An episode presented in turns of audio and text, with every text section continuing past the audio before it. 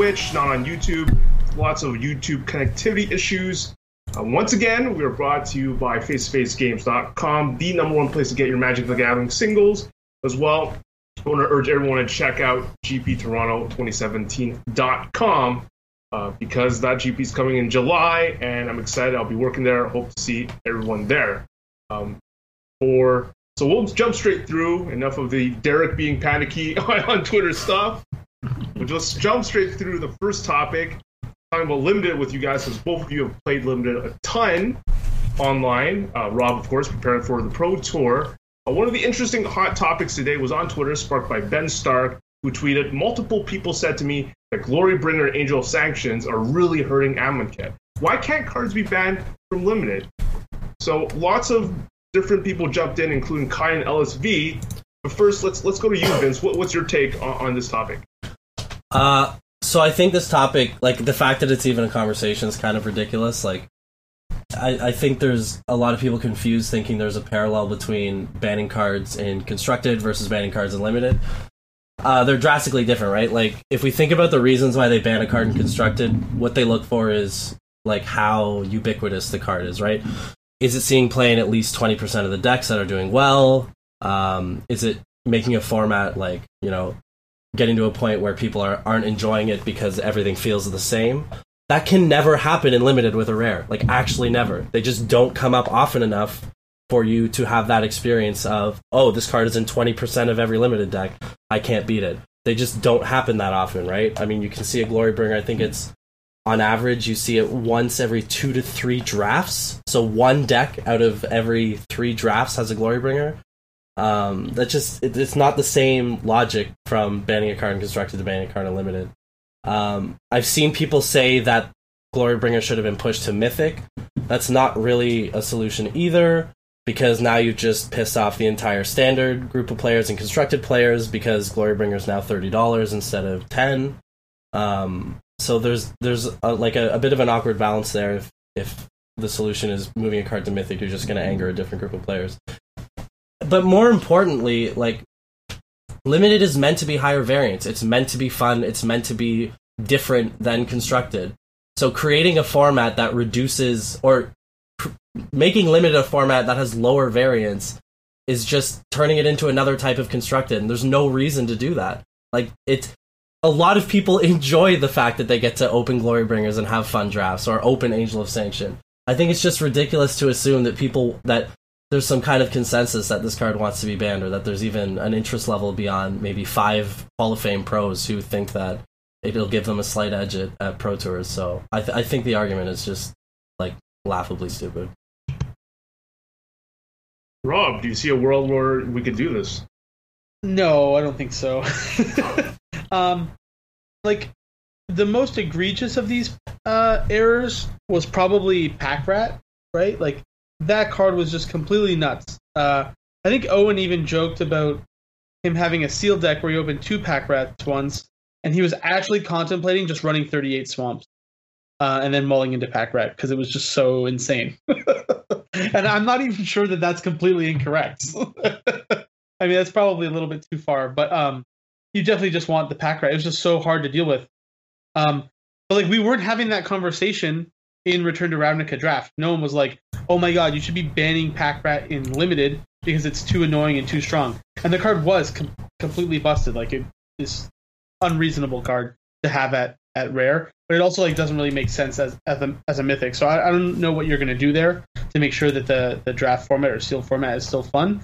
I think the problem is that the removal in Amonkhet is like kind of garbage, and that's just what happens if you have really good bomby rares and your removal sucks. Then the effects that those bomby rares have on the format is exaggerated because they're harder to deal with. So like I don't think that banning the card is the problem. Um, and I don't think that Glorybringer is in contention to even be banned. Like it's very strong, but it's not like it's not unbeatable. Um, it's just Wizards needs to stop making sets where all the removal at common is like overcosted and conditional. they think it makes for a fun limited format. And I think that, yeah, we don't need like Doomblade at common anymore, but like three mana, give out two minus one minus one counters is just like not you know that's not what you want to be seeing at, at common uh, for your black removal spell. And five mana exile something is is okay, um, but like there needs to be something else that like grasp of darkness or like that other power level card needs to be more accessible, right? So that you can deal with these kind of cards, and they, then it's not an issue, right? Then we're not talking about this. So I don't know. That, that's kind of where I stand on it. But no, I, I would essentially never ban anything from limited. I think that discussion is also completely ludicrous. I think Uh, I just want to add one thing because I think Rob made a really good point there, talking about comparing it to Pack Rat. I think one of the reasons why people are talking about banning this card now, and no one said anything about Pack Rat being banned, is because of everything that's happened about banning related things in the last six months. I think people just feel now that they have the authority to just complain about cards, and Wizards might actually ban them because it's worked multiple times now. So, uh, yeah, I think that's probably why. Because Pack Rat is definitely a more egregious problem than Glorybringer. And there's been cards way in the past that have been much worse too. So, yeah. I, I kind of love that uh, it's been such since episode one. We've gone 25 episodes, and and, and bans is always a, a hot topic, and not intentionally. Like it's it's just been the hot topic. Uh, from what you said, Rob, like about adjusting, I, I'm curious what you think if, if this is actually what Wizards want. So they- they've it's been no secret that they want things to be more creature based, and maybe they're just going to keep printing expensive uh, removal spells. And there's a lot of argument on Twitter of people saying that like people want that haymaker feeling. They want like a lot of more maybe newer players love that knockout punch. Now, what do you say to that? Yeah, I mean, to have Haymaker uh, bombs at, at, I guess, really any rarity uh, is better for newer players because it will allow them to more easily win games uh, than like if everything is like a flat power level, right?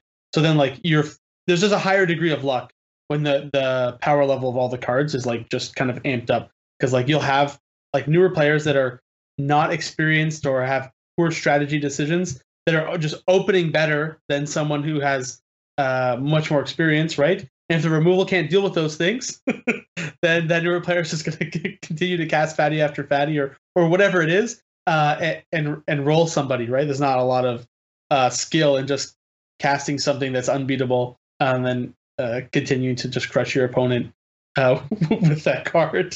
Given that there's like not a lot of answers to that card in the format, like I think Contagion Engine was also a card like this. There's just like when you cast that card, there's like very little chance that you're going to lose after it hits the battlefield. Right. Uh, continuing on to limited, one card that has brought some attention on Twitter. Uh, before I, this is the type of card that I dismissed earlier when reviewing the set and looking at it and heading into drafts. It's something that I have yet to play a single copy of, but a dear friend of mine, Frankie Richard, uh, asked BBD, who copied a recent GP, about his opinion on Hone Khopesh. Uh, asked him, is Hone Khopesh good in limited? And uh, how, how, how good is it seriously, is what he said. And BBD said, I like it in super aggressive decks. A lot of my 3 0 decks on MTGO played one or two. So is this card being overlooked, Rob, and have you been drafting it? I have not been drafting it. um, I so I think it's fine. I don't think it's. Uh, I wouldn't call it good. Um, I definitely agree that it would go in aggressive decks. I wouldn't play this in a non-aggressive deck, um, or I wouldn't be looking at all to put it in my deck if it if it wasn't aggressive. But uh, usually in the aggro decks, there's enough high power two and three drops that like you don't need to play this. Although like if you were gonna play like some other filler card, this is definitely better than that, right? Like so if you're white red exert aggro, then you would want to play this over like the one three prowess red guy or like something of like comparable mediocre power level, right? Like the one two menace that gets plus one plus one when you discard is some garbage like that. So I think like if that's where you are, then this card is is better than playing those, right? Uh, but I I would always rather have like one of the premium two or three drops than than Hone Khopesh in my deck, like Neff something crop whatever. I don't know. It's a one it's a two one trample that gets plus one plus two, or like almost any creature with exert, I guess, for that matter. So yeah, I don't know. I, I I haven't put it in my deck and I've won a lot of drafts so far. but maybe it's just more a testament to like the aggro decks are very good. Um and is you know playing a bunch of two drops and even like mediocre equipment is still a very good strategy. That, that's probably more a more important takeaway than like is this card actually Uh, uh, insane? I mean, interesting that he would say that he would play even two. Like a lot of his 3 decks have two of them, and I, I just can't imagine you having two. Almost Oh, I- ever. I've played I've played some bad artifacts in draft decks before. um, no, I mean like if sometimes you like the, the format is short on two drops, and some of the two drops are really bad, and and like if your deck has a bunch of very good exert creatures, um, and you're like 23rd and 24th card in your like 24 spell 16 land deck would be like the life linking cat and the one three power sky, then I would play two honed Khopeshes over that. Like if that is the option available to you, I would rather play the artifact and like a very mediocre creature that's likely to do no damage. At least this thing is going to do like you know probably three to four damage over the course of a game, and maybe let you get an attack that you weren't going to get in. I I don't know. Like Vince, have you played this card at all? I haven't sleeved it up, but I, I mean, we kind of talked about it when we were doing the set review, and it's like it's fine, right? Yeah, I, I mean, just real quick for those who don't know what it is or in that are only doing audio and might not have it talking about. It's just a one mana artifact. Is a creature plus one plus one. It's equip cost one, like Leonin Scimitar. Um. Anyway, yeah. So in our limited review, those who are in the nation get to get to get some access to that that sweet goodness. Um. I think we both said it was like pretty bad, like bad to mediocre. Um, but I had this really bad habit of evaluating a card early and then never testing it. And I'm trying to avoid doing that in future draft formats, aka this one. So now that someone like BBD is saying this card might be playable, I'm more interested in trying it. Um, and I can kind of see where he's coming from. I feel like based on my experience with um, the Amonkhet drafts that I've been doing, a lot of the creatures have relatively similar ranges of power and toughness across the curve, right? Like most of the time you're getting two twos for two. Most of the time you're getting some type of three power or three toughness creature at three. So being able to kind of cheat the curve a little bit with a Leonin Scimitar type effect seems good. I don't know how often you're going to be able to afford the card for that effect. Um, the other problem with this card is competing with cartouches, right, for non-creature slots in aggressive decks, and the cartouches are all just so much better. Like you're always going to play literally any cartouche over on I think those are the big knocks of the card. That being said, yeah, I could definitely see decks where you're like some red white or red green beatdown deck. You didn't get Cartouche of Strength or Cartouche of Zeal, and you just need a way to get your your sort of weak, low to the ground creatures through maybe some of their bigger threats above the curve. So yeah, I, I can see it being a role player in some bad decks, but other than that, I don't see it being like the next all star in this format because it's been said. um, ra- wrapping up this segment, is there anything that uh, Rob that you may have learned in the in the last since the last episode that you're hoping to apply to to this PT? Did you play more? Like I saw you post more white decks, right? In standard or limited? Sorry. In limited, in limited. Like you, you, you said you haven't touched white a lot, but then you started posting a, a picture of uh, of a white deck in the nation. Yeah, so I mean, when the colors open, I'll draft. I'll draft it. but um, I've had most success with still with decks with uh that are playing swamps, um, and they've been mostly focused around cycling and just generating a lot of value. Um, and I think I like black red best out of any of the two uh color pair combinations. And it might be just that like there's lots of card advantage in those colors. You get the best removal, and the creatures are actually also reasonable. So it's like very rare for red black to have those three things. Um, and given that it does, it it makes for a very very powerful strategy that is good in the early game and very good in the late game. So um, yeah, most of my success has been with red black. Um, so that's where I prefer to be. But I think it looks like every color pair is playable. Uh, with white blue being like maybe near the bottom of that list. Um, still, like I haven't seen a lot of good white blue decks, but I have seen I have seen some. But um, I don't know. Yeah, I still like swamps. Decks with swamps seem better than decks without swamps. Yeah, I've, I've run into uh, a draft. I, I ran into a blue black deck. It's stuff like the cycling spell that returns back to creatures. Oh yeah. Play, play a Oh, lot. it's, it's not. It's better than playable. It's great. Uh, How, how much you like the four two? Yeah, I think it's also very good. Um, we rated like Wander in Death, like I think in the B range, and Vizier, I think we had like in the C range, um, like like C plus. It's, it's just like kind of a above rate uh, for what you'd expect, like in those colors for either like a spell or a creature. Um, I very much like Wander in Death. Like it has the failsafe of cycling, so it's already great, right? It's a spell which like that deck is also kind of sometimes looking for, um, especially if you're red black and have like uh, the two three Minotaur that, that shoots things. But also those decks, um, whether you're like blue red or black red, you have um, that Sarah. I think it's a Cerodon, like six four red creature. They can cycle for a red, and you have like the five five um, blue serpent that can cycle for a blue, and then you have the the four four black eye that can cycle for a black. Like all of those cards, you just allow you to cycle them early to like go through your deck, and then you can just buy them back whenever you want with Wander in Death. And if you're looking for more cards, you can just cycle them again. Or if you're looking to play some some meat, you can just kind of slam them on the board too, right? So um, yeah, like just all that stuff works so well together, uh, and it kind of lets you get to your good cards easily too. So that's kind of where I'm at in the format. That's where I like to be. But there are definitely like some very good aggro decks. Like I, I think white red is fine. I think black white is fine as well. Right. Um, actually, we had one more question on that for the cast by Brandon Ems. I think he asked on our Facebook page.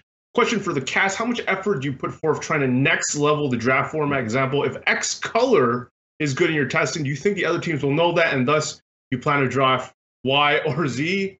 Um, in my experience, I don't think so because for me, it's just like I draft what is given in that uh, what the packs, what the packs give me, what the cards give me, and it's hard to like say sitting with seven other people at the PT what their plan is, what they're thinking, what they're gonna do. So I, I don't think about next leveling. What about you, Rob? No, yeah, I'm not. I'm not interested in being like, oh yeah, so everyone thinks like white is super good, so I'm gonna try and be here. Um, I, I just I want to be in the two most open colors in my seat, and I want to know how to draft that archetype. That, that's what I'm looking for in in limited always. Um, there's some formats where like even when that's true, your deck is still bad, but like you're not going to get a much better deck if you're trying to force a strategy that's that's not open. So typically, it's e- even if it's uh, difficult, it's better to just kind of like go with the flow um, than than try and force something. You're you're putting a lot of variance into how good your deck is going to be by by doing that. So yeah, I'm, I'm not typically not interested in that unless I've found a strategy that is. I'm not like next leveling when I do this, but if I find a strategy where um, it's using a bunch of bad cards that I know are likely to wheel, then I may uh, pick things in what would seem like an odd order in terms of their power level because I know they're going to synergize with other cards that are that are going to be very late. Like if you think of like the people that found the spider spawning deck first, right?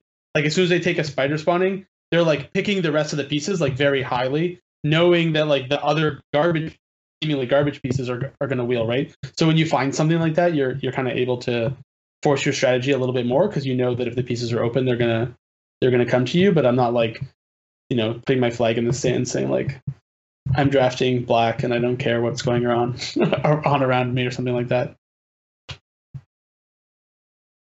I don't know if you you approached it the same, Vince. I mean, Yeah, yeah, Vince, I want to. like the only time I would make an exception to that rule, I think the last time I can think of was like Ravnica Guild Pack draft, where I think it was Jerry T actually that kind of pioneered this weird style of drafting that format where you just picked everyone in two drop and then like tried to win by killing your opponent on turn four. And that deck almost entirely consisted of cards that were 14th and 13th picks before he like came up with that deck. I think that's the only time you would ever try to force something at the PT level. If it's something that's that under the radar and something that is consisting of cards that people are already are not picking. But yeah, drafting your seed is so much more important than forcing an archetype because you're just not going to get the cards to pick whatever you're forcing if it's not open. So don't don't try to force an archetype; it doesn't work. Righty. Um, let's go to straight to standard. Actually, uh, let's wrap up your your PT preparation, Rob. Uh, heading into the PT, we just had um, GP Richmond just passed by, and on Sunday there was a PTQ on one of the uh, first of these you know, I don't know how much it was for this one, the whole hundred dollar whatever PTQ on Sunday, won by Dylan Donegan, who is a name I recognize from the SCG circuit, and he took it down with a very stock Mardu list. So is is stock Mardu the number one target right now? I think that like if you're gonna if, if you're a very good player and you're gonna play in an area where there's gonna be a lot of mostly inexperienced players that are like still trying to figure out what they're trying to do, whether that be like tuning their version of Mardu to, to beat whatever they think the metagame is, or like tune whatever deck that they think is the best deck to to beat whatever the metagame is now that Cat doesn't exist. I think like stock Mardu is exactly where you want to be. Like the deck is consistent and it's very powerful, um, and it allows you to outplay your opponent. And sometimes you just roll them and, and you don't need to outplay them at all, right? But um, uh, that I think that's why Mardu is having so much success, like in the SCG circuit, um, a little bit online, and in like other types of events like PPTQs and PTQs and stuff like that. I can just see these these, players were probably playing Mardu all last season when it was very good. They know exactly what they want to do, and like their opponents are are like not probably not familiar with their decks, um, or not as familiar, and are, are just kind of like making suboptimal decisions. And Mardu very much capitalizes um, on that uh, on that kind of I don't know. It, it feeds on that situation, right? So um, I don't disagree with them playing Mardu, but I don't think the deck is the deck is maybe not the best deck in the format. but I think uh, in that scenario, that is what I, I would also play. That I think it's it's the best deck choice for a tournament like that. Without giving us too much, is there something you're excited about? What what you have, uh, or are you still going to be brewing in the next couple of days? I still have a few things to test out. I'm like mostly settled on a list that isn't terrible, but it's I, I'm not in I'm not in love with it. So the rest of my team is kind of like uh, taking it tonight and running it through their gauntlet and seeing if they can shore up the matchups that I think are bad while still keeping them the matchups that I think are good uh, fine. But I think what's going to happen is that uh, after the PT, everyone's just going to be talking about how stupid Ulamog is and Marvel and whether or not that should be banned. it's it, it honestly is uh, it is I feel ruining what could be a very good standard format. Um, just because you know, you play against your opponent, right? They're just like land, attune, Woodweaver's Puzzleknot, crack Puzzleknot. But like in that sequence, it's I don't think there's a deck in standard that can get them from zero from 26 to zero in in three to four turns. Like you just you almost like can't produce that much damage, right? Unless you're like some sort of pummeler deck, but like that's not really kind of where you want to be, anyways. Um, like Mardu definitely can't deal enough damage to, to, kill them if they're at 26 by turn three. Uh, and then they just like play Marvel, and you're like, okay, like I don't have islands in my deck, so uh, I don't have a way to stop you from like you know trying to roll the dice. And this is like upkeep. You know, did I hit Ulamog or not? If I hit Ulamog, you're just you're dead. Like there's just no answer uh, in the format for that for like a lot of decks, right? And a lot of decks that are uh, interesting and fun to play and have a lot of interaction in them. So like Marvel is just like super uninteractive. I feel it's very close to uh, Cat Combo and its nuisance uh, to the format. It just invalidates a lot of strategies. But we'll see where they go. I just wish that I, I don't think Marvel's a, a card that should never appear in standard. It should just never appear in standard with a card like Ulamog. I just think it's that's just such a stupid, terrible decision for a format, and it's probably as bad uh, as Cat. Maybe not, but it's at least very it's at least very close, right? Like this this combo is like so annoying that people didn't even complain about it while Cat combo was going on. Like that's how that's how annoying Cat combo was, right? So uh, it's weird. And they banned Emrakul, uh, so like I guess you didn't see the effects of how annoying Ulamog still was. But I, am not even sure that was the right choice. Like I think probably Emrakul is is less problematic than Ulamog when thinking about the Marvel deck. So yeah, I don't know. Um, the decks I think are powerful are Mardu. I think Mono Black Zombies is powerful. I think uh, all of the Marvel variants are very powerful. Uh, Sultai, Bant, and Temur. Um, and I think like the blue red control deck is okay, but it's better based on if it knows what the metagame is going to be. And I'm not sure that it's sorted out in a place where that deck can consistently perform. But like the other decks just don't seem good, and it's mostly because they can't build uh, a strategy that beats Marvel and also competes with what the rest of the field is doing. So, yeah, I'll probably be in one of those four buckets. I don't have anything unknown to the format that I'm bringing. Um, since you since you had mentioned on the show your your early opinion, we made a big deal of it about your evaluation of Glorybringer. So I, I think some of our listeners would, would be curious to know if your opinion has changed because in the nation, I think you posted that man, it might be it might be a great card. So how, are you are you going back? Is Alex Hayden right? Yeah, so the card is definitely better than I gave it uh, credit. Uh, it's I'm still unsure. Like if you look at the winning Mardu list, they're mostly not playing Glorybringers. They're mostly playing Avacyn. So it's interesting that the like the decks that are like taking down the event are on average playing more Avacyns uh, than decks that are like doing well but not not winning. So I do think I was correct in that Avacyn wins that fight, but some of the other strategies, uh, you definitely want you would rather have a glory Glorybringer against them. Um, but I don't know if it's busted or just merely fine.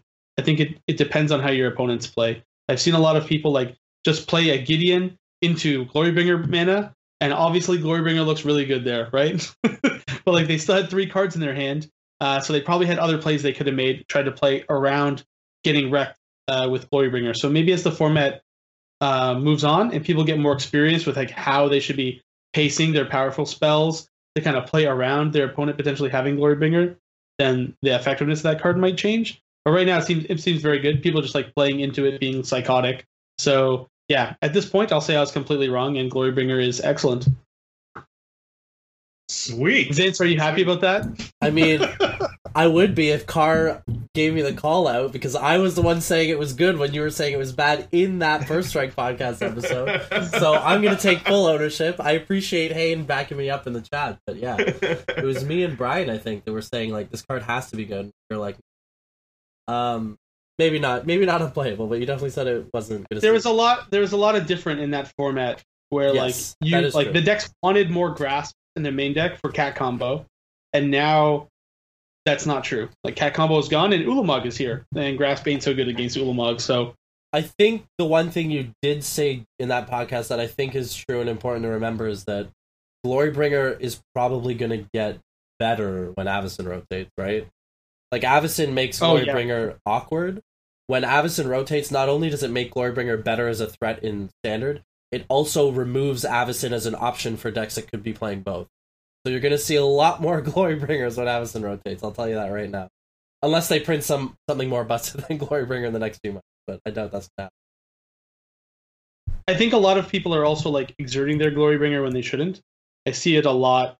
Like they'll just like when I'm like forced, for example, when I was testing Mardu a while ago, um, and I was like, I'd have to play my Gideon, knowing that they have a Glorybringer because I just have like, you know, all the, all Gideons in hand or whatever.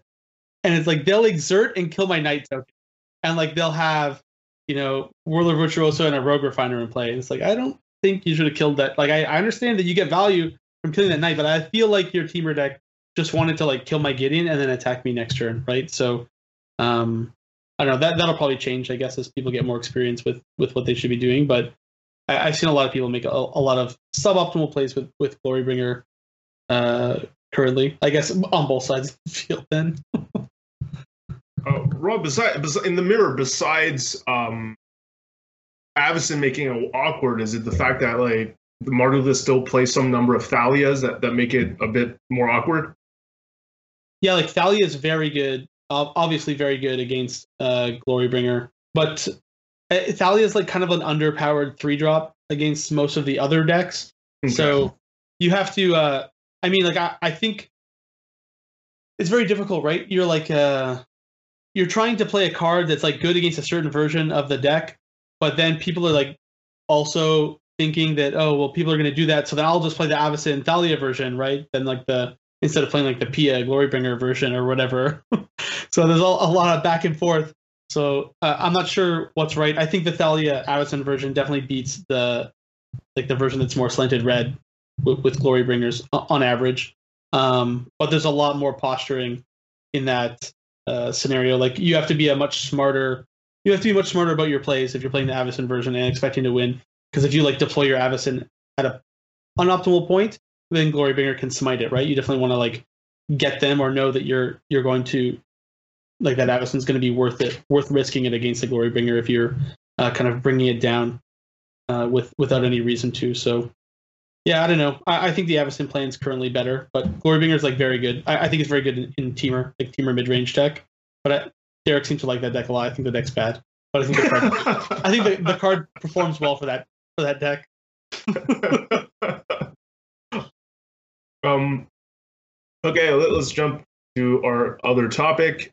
Um, oh wait, wait. Ulamog's still boss though. Ulamog is still boss. boss. Yeah, like okay. I, if, if you're looking to do something insane, U- Ulamog is boss. So uh, that that's what I would recommend if if you're if you're going to an event with a lot of skilled people. I would I would take some deck with Ulamogs in it. Four of them, basically. Uh, yeah, yeah, yeah. Five. If you if you if you get away with five, play five. um, our next topic. Well, while we're on Twitch for the first time, um, a good question from Chantal Campbell was people's stances on wanted to know are never mind. I'm just reading off her, her comment. But she said people's stances on toxic Twitch chats. Should Twitch chats be heavily moderated, subscriber only, turn off completely, or are the negative derogatory comments just part of Twitch? we're going to start with Dagger 4 because he's been on Twitch for quite some time now, streaming drafts late into the night. Um, what's your take on this? Yeah, so I've streamed for a few years, I would say, and I think the whole time, pretty much the whole time, I've streamed as an openly gay streamer. That hasn't had. I mean, there have been people who have, you know, tried to to rile me up with with the chat, but I think maybe I have a thicker skin. I don't know. I, I it doesn't really bother me, and I've noticed in my experience with uh, having a toxic chat, if you tend to draw attention to it, and if you tend to get very offended or get very uh, you know anxious um, it can create problems and it can it can kind of encourage that type that type of behavior moving forward. No, and i'm what i'm not going to say is that the responsibility is on the person who's being attacked to do that. I'm just saying that's how i've handled it. Um, that being said i do think moderation is required when you are broadcasting on an official level. Like i'm a personal stream right? I, when i was streaming it was for entertainment but when you are representing the Magic brand or you're representing a Star City brand, there has to be some level of professionalism in the chat. Um, and that's why you see on any professional broadcast, either I think Star City does subscriber mode only, so people who buy into their their Twitch chat are the only people that can actually talk, and even that's moderated. Um, if we look to other esports, I think League of Legends, Riot Games moderates their chat very aggressively. Um, or it's just moving too fast and no one can read it anyway. So there's there's that bonus. But yeah, I think drawing a lot of attention to Twitch toxicity is exactly what the toxic people on Twitch want you to do. It's why they're posting what they're posting. Um, yeah, just try to try to brush it off. There's there's idiots everywhere. They'll always be there. Um, but if you can't, yeah, moderate it. There's nothing wrong with feeling like you don't want that information or that type of uh, conversation happening in your in your space, and I and I totally understand why they would do it on a professional level for the Magic brand. Um, Vince, what do you think the argument for people who are like, don't don't do that, like just keep it like like they're just saying leave, I guess leave all these comments on. Yeah, I mean, there's there's definitely a, a group of streamers who are very comfortable with having like completely ridiculous chats that are just like spamming stupid memes and and saying a bunch of really offensive things. Um, that's the nice part about Twitch. You don't have to watch those streams. You can't expect a community to enforce site wide moderation that that would first of all logistically it's impossible. It doesn't work. People will circumvent whatever type of moderation you're going to put into effect. And second i mean you have the right to watch whatever streamer you're comfortable watching with or whatever streamer you're comfortable watching with right? If you feel like there's an environment that you don't want to be in you're more than welcome to leave it. And i've told people that in my stream I mean, I've had people that are uncomfortable with conversations I've had on my stream, and I said, you know what? You're more than welcome to go watch another stream. That's that's your power as a viewer. Um, but yeah, the the one thing I will say is when it comes to something like an official Magic broadcast, there isn't another option. I can't go watch that Magic stream somewhere else. So there, I expect a certain level of moderation. But yeah, on personal streams, it's just the nature of the beast. Go watch someone else if you don't like what they're saying, and if you want to voice your opinion about some people in the chat, you're more than welcome to do that as well. But um, no one is responsible for making sure that you can watch a specific stream and have to have a certain and that you can watch a specific stream with a specific type of chat environment. It's not realistic, unfortunately. Okay. Uh, what about you, Rob? What do you think about all this Twitch stuff? It's just annoying, I guess, that this is a topic that we have to discuss, right? Um, yeah, I I can see like the argument, you know, I, I can see all sides of the argument. Like they all kind of make sense in their own way, right? So have heavier moderation, right? Like teach these idiots a lesson and just like send them the ban hammer for whatever, 24 hours a week, forever. Like you know, whatever seems a- agreeable that that seems to work and, and tone it down to a level where on average people are not being idiots uh, in the chat, right? Or I can see why the subscriber model makes sense, right? Where typically people are not going to pay money to you to be an idiot on your stream. That's like counterproductive for them, right? They're usually trying to get something for free, get a reaction out of someone, like Vince said. And if you give them, uh, if you charge them to, to do it, then they're just like not interested, right? They don't care enough to uh, pay five dollars a month to, to be an idiot. That's like not worth it to them anymore. So like you see that in the SCG chat, like where they have the premium when, when they have like set up that only people that are subscribers can chat. Like you don't see a lot of like just garbage coming, right? Um, so it's like it's like pretty clean. Um, but I honestly really do like seeing the idiots in the chat. I think it is beneficial to the community to highlight the fact that people have these views. And I know like you see you see this a lot like in politics and religion and all kinds of stuff in life, right? Where people have viewpoints that you like really violently disagree with and you just want to hit the mute button on them right? But that doesn't actually solve any problem right? You just like pretend that they don't exist. And i feel like banning them is is kind of doing that right? Where although i agree they're kind of creating a not what seems like a not safe environment these people still have these views that are like i wouldn't say i don't know if incorrect is the right word or whatever but like they're kind of a little bit backwards compared to how society is uh, today, right?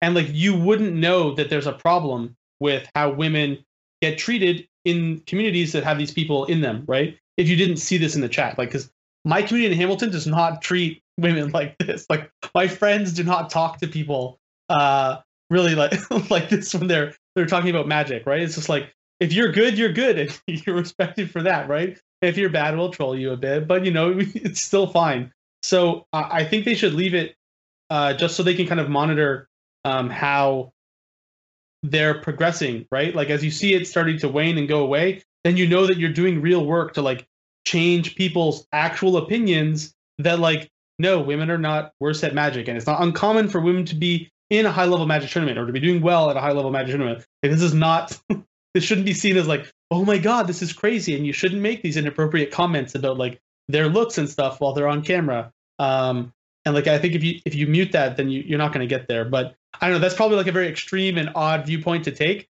But I don't yeah. think you'll make any progress uh, by just like pretending it doesn't exist. Um, so I'm fine with people complaining about it, but I wouldn't make it go away because that that makes the problem look like it's not there. That is a very interesting opinion, Rob. Because a lot of people like, what do you say to those people who say like, it, it just scares off like the, the newcomers, people that are new to this community. It might be like, holy crap, this is the type of community. It's so toxic. I'm not gonna even bother entering into this uh, into this game. I mean, like that's just like this type of mentality for lots of different topics is like that everywhere through life, right? So if you're someone that's like, if you just like look at Twitch chat and you assume that the whole community is like that, this is just like not a truism, right? Is like just never true in anything. There's going to be some idiots that are trying to ruin it for everyone, right? But you need to have like a I mean, you need to know they're there so that you can have a rational conversation with them because they think they think they're doing something cool, right? Something that like showcases like their wit or they said something that someone thinks is funny. And until like someone tells them like, hey, like, you know, that's not like, no one thinks you're being cool right now. Like if you're if you're trying to get some sort of street cred or whatever, Twitch street creds. it's like this is not working, uh, and just like banning them is they're just going to go somewhere else and be be a jackass there instead, right? Um, so I don't know. Like WotC knows the usernames of these people, right? They can reach out and try and do something proactive and have a discussion with these people, so they they can't be idiots. And I think like temporary bans is is probably fine. It's kind of like a slap on the wrist, right? But I think probably muting the chat is is not uh, is not the answer. Um, I mean, you can always if you're like someone that can't see that stuff, it makes you like very angry to the point where you're like you want to throw your laptop or something when you see that stuff. Then you probably should like not be looking. yeah, not I, be looking at the chat. I guess right. I think that's I mean, like a really important takeaway. And again, I'm not trying to like, you know, tell someone that their their response to to a stimulus like that is is unwarranted or unfair. But at the same time, like you do have a responsibility to sort of moderate your own level of, of discomfort. And if something, if you know something's going to make you uncomfortable like that, and you know it's in an environment that it's it's almost impossible to control, you have to have that level of like, I need to just shut this off. And it sucks. I'm not saying it's a good thing. Like I moderate my chat for things that I think are offensive, for things that I think other other people watching my chat wouldn't want to read. And I've and I've soft banned people and I've permabanned people and I've timed people out for all that kind of stuff. But at the same time, there are probably things that have been said in my chat that other people have been offended by, and like, I don't want to read this. But I, it's impossible to control for all of that, right? There, there's a level of inevitability in that if you put twenty thousand strangers in a chat room, things are going to be said that offend people, and there's it's it's not anyone's fault beyond the person who's an idiot saying whatever they want to say. Um, there has to be a level of yes, there are idiots in our community. We're aware they exist. It sucks.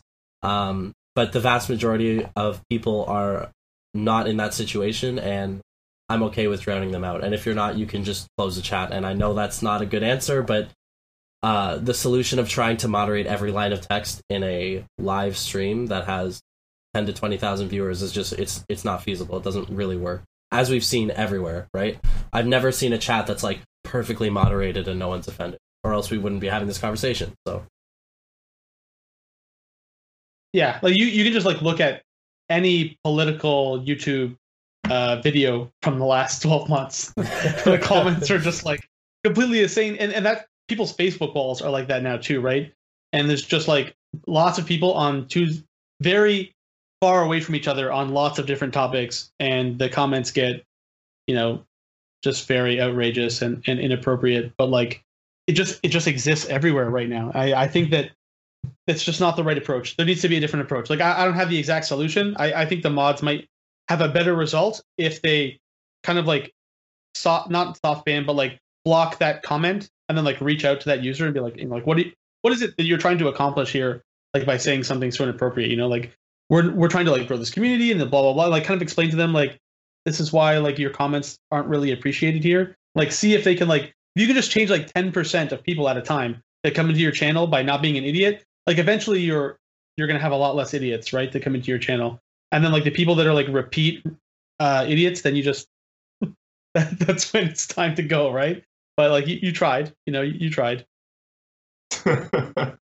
um, I just want to repeat one of Vince's better points. Uh, the difference between like a stream like Vince's and the the MTG stream, official stream, is that there is no alternative. You can't just watch uh, another another pro tour stream. So I thought that was a, a very interesting point to think about. Um, for me, I'm usually, um, as I've done in all my podcasts, I try to stay away, and that's why I'm a, a sort of host on the show from these type of topics and try to play it safe because I don't really uh, generally. I'm just so insensitive to these things because I try to not care about them. Um, but from someone that like enjoys watching some streams sometimes i do have to say that uh, having a subscriber option is awesome. And and not just because just because sometimes you just want to chat with a community of people that are watching uh, the pt and you want to have some some okay or decent conversations with people and not be like sometimes i've been in chats and paths where it's just people blocks of text right where you just can't really see anything and it's just irrelevant or it's just a repeated joke constantly or spamming. And to have that option, um, if Wizards provided that option to have a cool subscriber stream, that you know I would enjoy that. I would I enjoy chatting with different people about the action on like what the current action being on the camera is, what the board state, what I think, who's winning, stuff like that. To have uh, intelligent conversation with the community. So I, I value that versus just like random people um, typing complete BS in the room. That's fair. I, I would never subscribe to uh, the official Magic channel if I had to pay it to be in the chat, and I'm already banned from making comments. though. You're I mean, one of I the guess- toxic I, members. I have wow. ad block on my Twitch, I think, and they, they don't appreciate that. I, I think something like that. Yeah, I, I think it's that's tough. It's like they're if they want people to have a great experience, I, I guess they should hire mods instead of like having us to pay for that privilege. Does that does that sort of make sense, Rob? Yeah, like I mean, they're just pushing the cost to you, right? So I feel like they're going to do that rather than hire mods. Seems like a very WotC uh, thing to do. Um, but we'll see. I mean, both of those make the problem look less visible, right? So if that's really what they're trying to do, then that's one of those. Either of those approaches would be uh, completely fine. I, I guess the paid approach would be uh, a profit generating way to make the problem look like it doesn't exist at all. So if that's what they if that's what they're trying to do, then that that's what they should do. But I mean, they're trying to build a healthy community uh, in general, like across the globe, even at the LGS and stuff, right? So I still think it's it's good to know, you know, how deranged some people's viewpoints are, uh, even if they are even if they're incorrect, right? It is still information. Maybe that's just me being an engineer. I just I like having all the information, regardless of how stupid it is. Yeah, I'm the same, but in my experience, I just feel like some people just n- won't change. It will take more than just like I don't know. It'll take a lot more, some sort of personal experience interaction for them to change their viewpoint.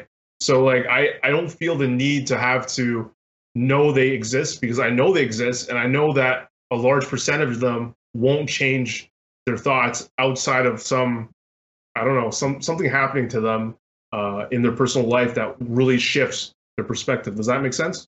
Yeah, yeah, no, I, I I agree. It's like very rare for those people to change their like worldview, right? Uh, and they have very strong opinions on their on their worldview and what your worldview should be as well. So uh, it it's tricky. Like this is like not a black and white problem. is is like a very complex uh, problem that has a lot of factors in it. So I don't know. Yeah, I, I guess like if they're looking for a quick solution, just paid subscriber for chat is probably the best. The chat's like completely useless now, anyways, at ten thousand viewers. So uh, if they have paid subscriber chat, then it'll at least become uh, scrolling at a level where you can actually see what people have to say. I mean, I don't want to beat a dead horse here for any Please, reason, Vince, beat it. but like keep beat in keep in mind that I want to say eighty to ninety percent of the people that are saying these offensive things in chat don't actually have those viewpoints. This is not why they're saying these things. Like the people that are saying homophobic, racist, sexist comments are not in real life outside of Twitch chat homophobes, racist, or sexist. They are people that like seeing reactions from other people. They're people that like to troll other people. So these are the types of people that if you engage them and you say, "Listen, I'm acknowledging what you said. I see that you're making these comments." That's their fuel. Like that's their energy. That's what they want. They want you to respond to them. And I think that's part of the problem of saying like, yeah, let's try to take these people out one at a time and say, you know, we need you to change. It, they they that's what their goal is to get you to do that. So that's why I try to be very passive in my uh, acknowledgement of, of people that are saying offensive things. And I do want to say this real quick, just to to drive this point home. This is our perspectives. We all have unique perspectives on this, but none, like no one in this chat right now, can understand what it's like being a woman and playing Magic. We've never had that experience, so um, I mean, we can try to talk about it from from our perspectives, but the reality is we don't really know what it's like for a woman to have to experience that in a Twitch chat, and every woman is going to have a different experience experiencing that in Twitch chat. So we're just, or at least I am anyway, just trying to give my opinion on how how I've dealt with with uh, dealing with people who have been offensive in my experience on Twitch, and it's going to be different for everyone. Alrighty. Um, good point by Dirtle Duck. Um, I sincerely suggest the next that next time you discuss something like this on a podcast, put someone on who is bothered by these chats to have a different perspective because it does seem like Rob and Vince are sort of on on the same page. Here. That'll heat it up. so we would want um, some different opinion. It would be cool if, uh, I guess not. Like from my personal experience, it would actually be cool if, uh, actually, it would be too much trouble if there's like different private chats on Twitch. But I, I don't know. That wouldn't make sense. There would be rooms. Yeah, yeah, that's great. There would be rooms. You'd have like the twenty somethings room, and the like interested in pop music room.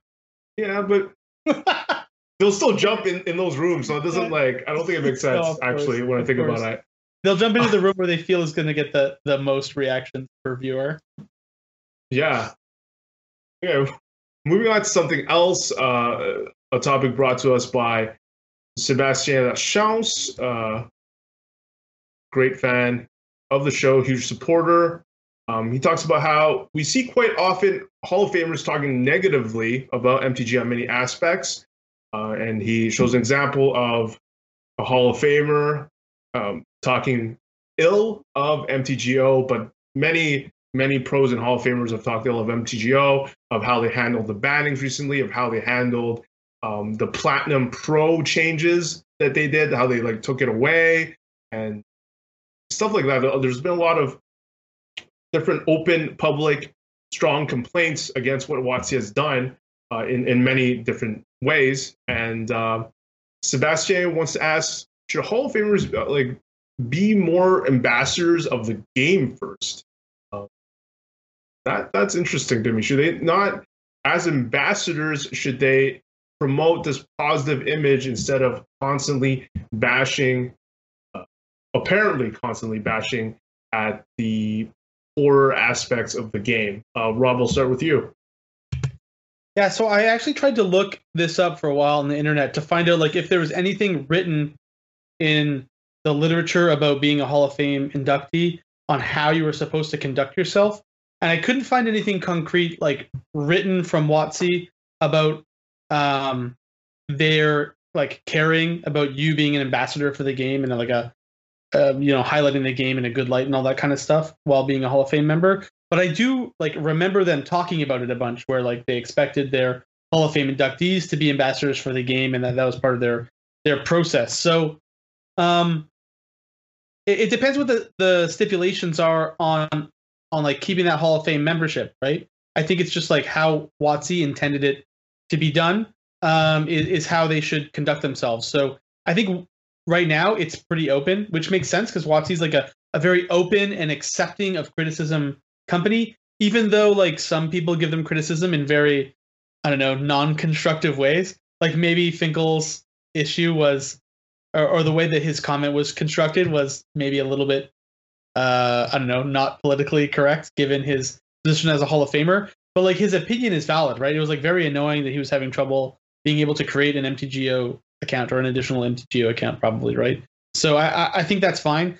But um, no, I, I'm I'm completely okay with Hall of Famers bashing WotC's decisions decisions, but I mean at some point WotC can decide to change the rules on your Hall of Fame status, right?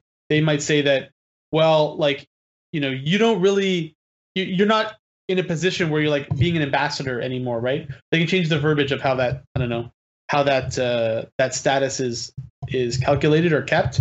Um, so if they do that, then I think uh, these guys should kind of be a little more politically correct. But I would still very interested to hear their gripes, right? Like I don't want to silence them. Uh, I think it's important that they highlight these problems because, as we saw with like Kibler, when all those PTQ crashes and stuff were happening with, uh, I think it was with V3 or maybe early version V4, like that actually inspired direct change in the way how WotC handled PTQs, and they did all of the correct steps in the right order, so that at the end they could actually handle the required load, right? So, um, like if he didn't do that, then we weren't gonna get.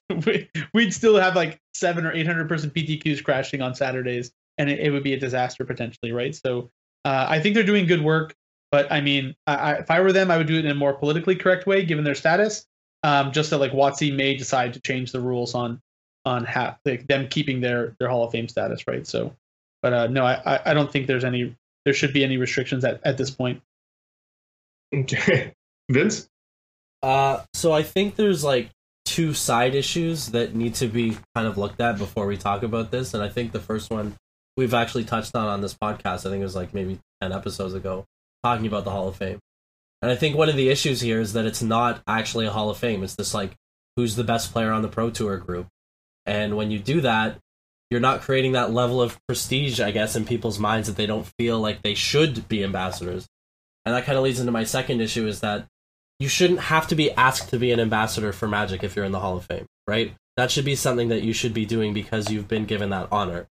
Um, and if you feel like it's something that's that's an obligation or something that needs to be written down or something that you're forced to do, you're not an ambassador for the game. You're just enlisted to do whatever WotC tells you to do when you've joined this club. So I think everyone who's in the Hall of Fame that's been given that that level or that status should be an ambassador for the game.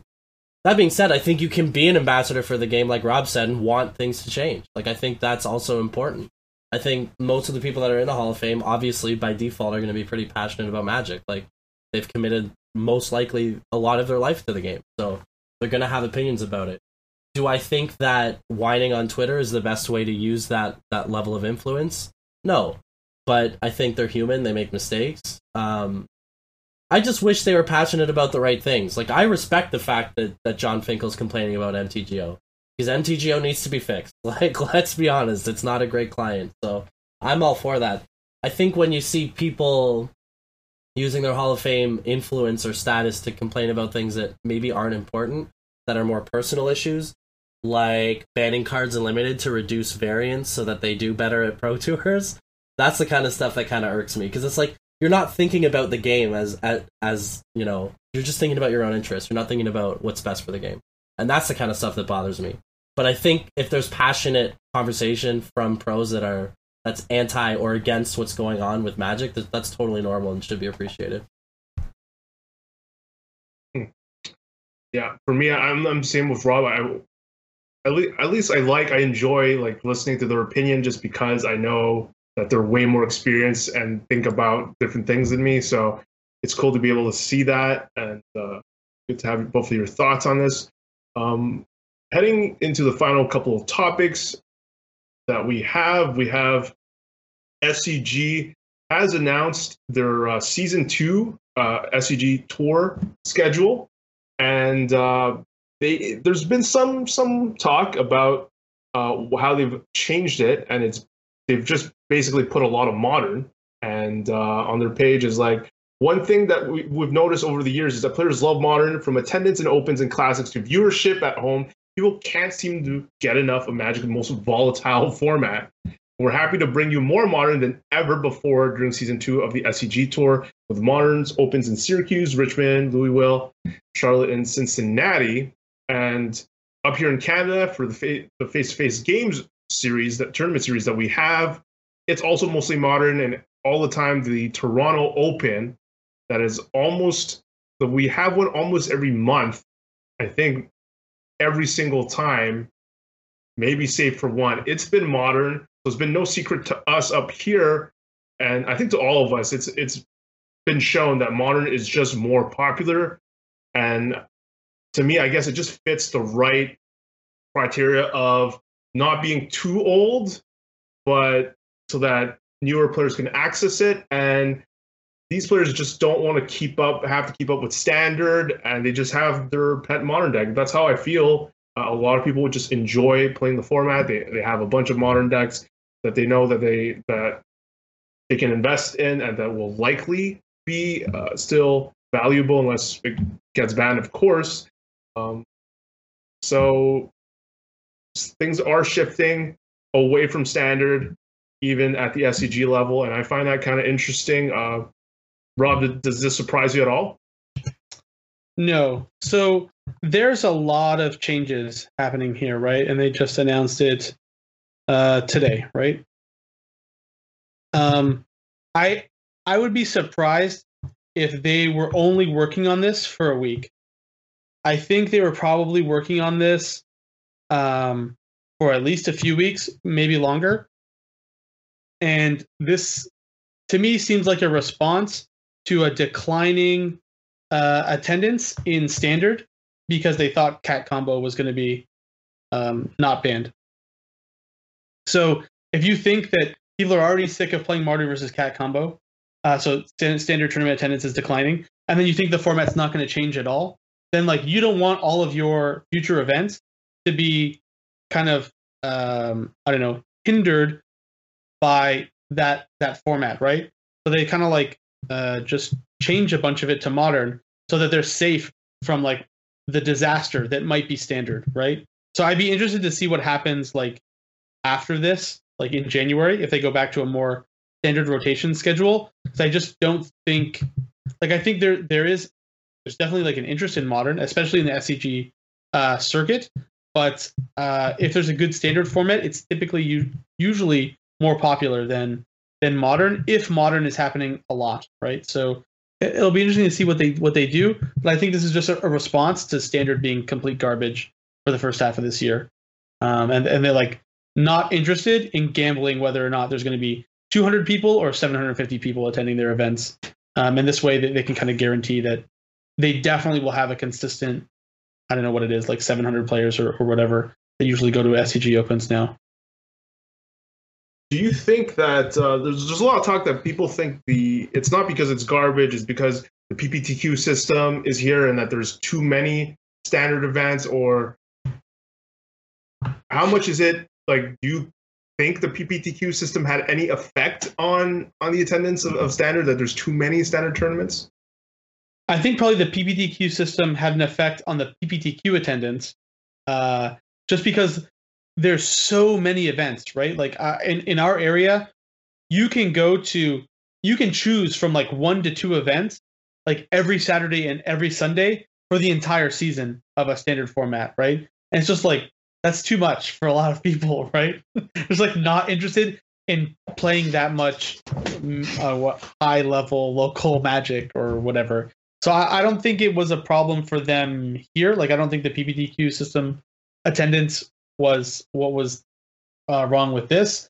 And I think like the combination of standard being bad in general and the PPTQ system just being like too many events of that kind of caliber uh, happening with a too like too high frequency is just like making standard look even worse than it would have looked, right? Given that it's also a bad standard. So, but I think it's mostly the the bad standard is why there's there's low attendance if standard is fun, people will want to play it more often, right? But people are just like not. There's only so much you can be interested in grinding four color cat versus Mardu or Mardu versus four color cat every weekend until you get your RPTQ invite. Um, I, I the reason I, I'm sort of uh, I don't I, I don't what to say because it, it just seems like standard has been bad for so long now. Like that it's been like standard has been bad before. People have complained about it, but this is the first time where I've seen people complain about it so much, and the attendance has been affected for such a long stretch of time um, that it almost convinces me. At, like if it stays this way, almost convinces me that maybe like people just don't. Maybe it's not the format; they just don't like standard anymore. Like, at what point do you think it's not the format? It's just people enjoy modern more and, and other other forms of magic more to, to spend their time with. I'd be curious to know, like, of these modern, like these big modern events, like how many different players are actually attending, because they're like not like completely co-located, but they're like pretty well co-located in the in a geographic space in the U.S. Right? Like I think they're all East Coast or Central U.S. from what I can tell. Um, so like is there like of the 700 people that attend each event is it like the same 500 people and then 200 locals every time? In which case like you have this like core contingent of like modern aficionados that are just going to every event because they that, that's what they want to do um, that are like lifting the base up. But like maybe in standard like i, I would be surprised if that was true. Standard I, I feel like it would be a lot more po- popular locally but there would also be a lot less people needing to train like to travel uh, to get their standard fix because they can kind of do that um, at a local level more. For like modern, there's not a lot of big events going on. Like there's no PPTQs right now that are modern. I think it's like you have to wait uh, maybe like another four to six months. I think before something's going to change there. So yeah, I don't know. It I don't think standard's going to die though. I am not worried about that. it just no... seems, seems to be bad for so long, and I just blue like... white standard was good. Blue white flash standard. There were like some interesting decks in that standard. I feel like. uh But attendance was still bad. I think. Yeah, people just like didn't like losing to to Emrakul, I guess. Even though the deck diversity was good and the games were interesting, people still didn't like it. I don't know. Maybe people actually don't like these coin flip stupid cards uh, that WotC keeps making. Um, just like stop making Eldrazi. No one wants to cheat uh, six mana or nine mana. it's just magic isn't fun when you're cheating nine mana. Um, yeah, I still don't know. I'm still not sure, really. I think I'm I'm gonna lean towards the, the bad format thing. It's just uh, at, at the face to face store, I think on the show, even, I talked about how at one point, I don't know if it was during the run of the show, we had switched FNM standard to FNM modern just because no one was showing up for standard as much. Even this Thursday standard, the attendance was kind of meh. So it's just like, it just feels like, hmm, I'm excited. I'm, if, if the attendance grows like significantly, then it'll be interesting to me. Then then it's a clear indicator that people are enjoying standard again. So I look forward to, to that happening. I hope it happens at some point. Uh, that people are going back to standard, but uh, it seems to be at an all time low, and it's kind of depressing to me. It'll get lower until BFZ rotates.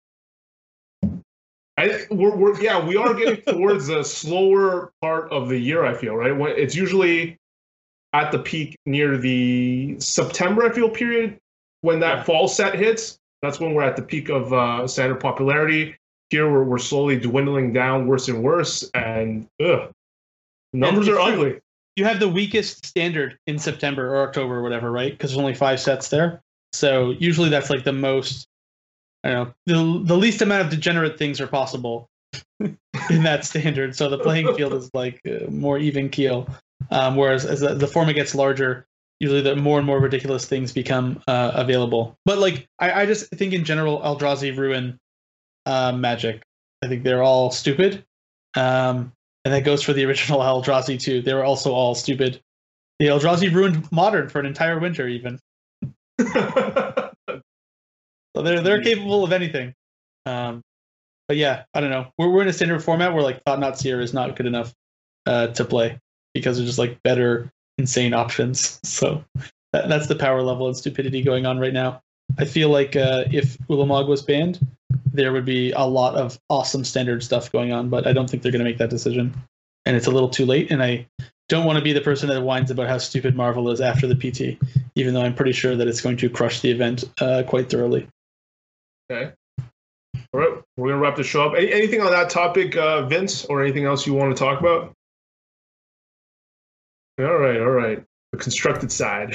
yeah. Um, Vince, you're gonna have to learn some constructed when we go to Montreal. No. I guess we'll see. I mean, I can just go and have a good time. I'm just here for the lulls. Fair enough. okay.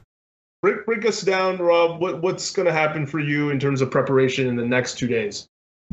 Uh, so hopefully, um, the testing team gets back to me with the changes on the deck list I sent over, and they tell me which one of the decks is best, and that one of them, at least one of them, is good. Uh, and then we'll just like um, basically run. Uh, we're all meeting up on Wednesday in Nashville, so hopefully we can run some uh, closed uh, testing sessions um, and just kind of go through some gauntlets and figure out to make sure that we we have a good understanding of what continues to float to the top and that everyone has a, a deck that they feel feel comfortable with. Um, so I don't know. There's maybe like another day, a day and a half I'm going to put into standard before I, I, really like just lock it in. And I, I, think like a lot of the decks are very powerful, so it's not. It doesn't seem like uh, there's too much wiggle room. Like if if I was going to play Mardu, like how many card choices could, could I really change? The deck's like 30 of its spells are like you know completely locked in. I, I think, anyways. Um, and the same goes for like Marvel and zombies. Uh, and even the Blu-ray control deck. Like they're very the shells are like very much there. So um, unless there's something sweet that we're working on that's not in those four decks, uh, it'll be pretty easy to lock into something that's uh, I'll feel comfortable with. Um, so I'm hoping to do that by Wednesday night. And aside from that, I'll just be drafting, draft, draft, draft, draft, draft, draft, draft. So I need to get in another ten or so drafts before uh, before the PT, um, and I'm excited about that. But things have been going well there, so I, I feel good uh, in draft. Hopefully, I, I don't bomb out uh, again like I did in Kaladesh. That was very disappointing. Definitely cheer you on. My deck was bad. and uh, for some of you, uh, see you guys at uh, GP Montreal. That's going to be happening. I'll be there. And um, yeah, we'll see you next episode. Sorry for apologies for this whole Twitch setup. I don't know what went wrong with the Google Hangouts and what went wrong, what went wrong with my internet connection. But uh, we'll see you next Monday, and hopefully celebrate. We'll have a Pro Tour champion on the show. a co-host, co-hosting the show. you guys.